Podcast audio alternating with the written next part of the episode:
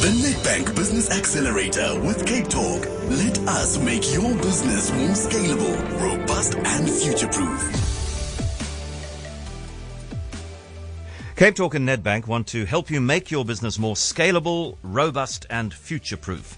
It's Feedback Week where we find out how some of our Accelerator finances, finalists at least, have been doing, and we do that in the company of Pavlo Phitidis of Aurik, our business development specialist. Pavlo, good afternoon to you. Uh, who are we following up to with today, and why did you originally pick them? Good afternoon, John. We're going to be speaking to Andrew Hatt from Infinite Surfacing.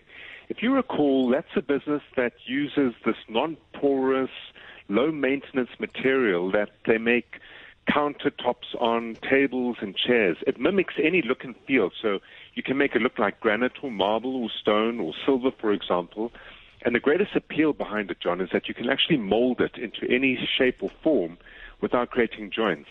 Last time we spoke to Andrew, because of his obsessive passion with this resin material, that's the only way I can describe it, I said to him, you should really look at doing showroom tours because if a picture's worth a thousand words, an experience is worth a thousand pictures.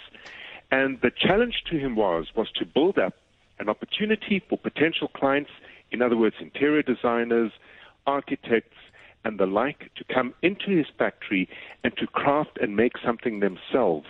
In so experiencing it, they would then develop an understanding and relationship with him, and that's where the opportunity lay. All right, let's bring in Andrew Hatt now, MD of Infinite uh, Surfaces. And Andrew, my studio controller, has just pointed out to me that this large and beautiful desk in front of me is made of your product. Hi, John. Yes, um, thanks for the opportunity. Um, yeah, it's very versatile and um, you know used for many applications, as you just mentioned now, not just kitchens and countertops and chairs, as um, Pavlo mentioned. Okay, um, since we last spoke, what's gone right? What's gone wrong?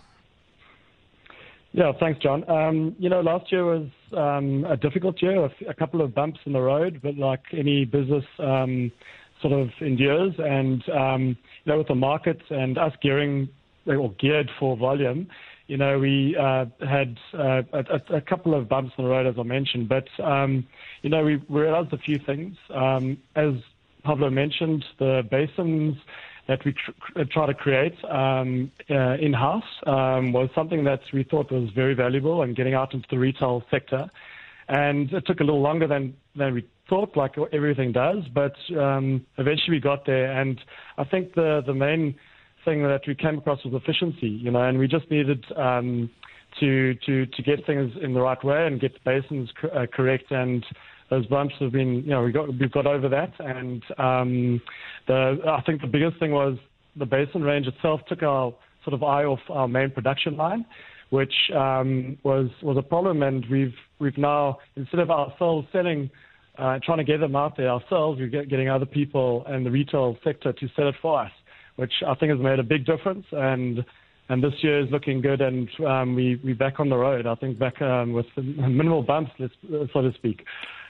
Do you see yourself as being in a bit of a sweet spot at the moment? yes, I, th- I, think so. But you know, I think um, the basin, as, as, I discussed with Pablo last time, you know, is it took our eye off our main production, and uh, I think by uh, we've got about ten um, uh, items now under our uh, under our range, which um, has has been sorted, and, and we've we've we've gone through the, the the hours and the technologies of trying to get it as efficient, and I think many little uh, production lines within our production line we've we've sorted with regards to uh, efficiencies, which have made a difference. All right, let's bring Pavlo back in. Uh, Pavlo, um, what's next for Infinite Services?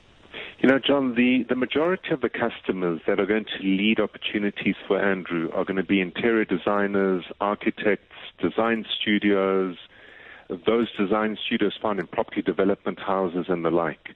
And I think it's important for him to get his positioning out to them in a very compelling way.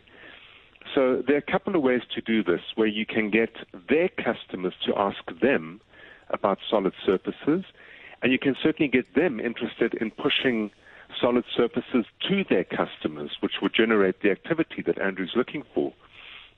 With visual products, and with people who deal in visual products like interior designers, architects, and property developers, they're very, very active in various forms of social media, specifically Instagram and Pinterest. And I would love to see those two social media elements involved and introduced into Infinite Surfaces, Infinite Surfacing's world.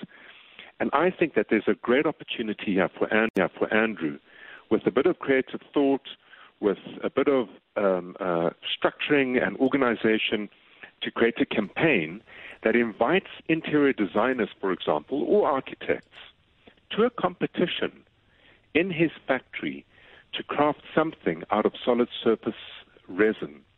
And through that, to bring that kind of campaign and that kind of competition to life in Instagram, in Pinterest, in Facebook, in other forms of social media, what it would do is it invites people to have some fun, to compete with each other, to put some ideas forward, to experiment with a new product, a new material, which typically interior designers and architects enjoy doing because it opens their minds to the properties of the material and what properties lend themselves to design differences.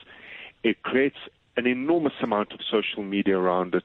It brings people to the factory where they can see his production process is solid and it's well considered with him having a strong background in engineering. And through that, he introduces his brand, he introduces the product, and it becomes known as a place that does artistic work, not only functional work, using solid surfaces. I think it's a great idea because it turns that idea of a picture into an experience. And that's what he needs to lock down faithfulness and loyalty in interior designers and architects. Andrew, how does that sound to you?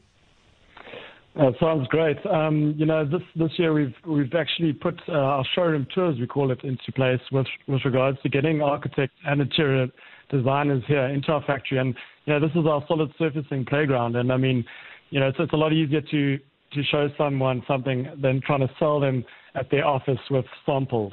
So um, we've got a lot to show you, and it really is. Um, we've taken up a notch where we've got earphones, and we actually have a whole client experience where we we have 10 to 15 architects at a time, and and I think what Pablo is mentioning with regards to a competition and getting them involved is definitely another level, which uh, I think is a great idea, and we definitely got to pursue.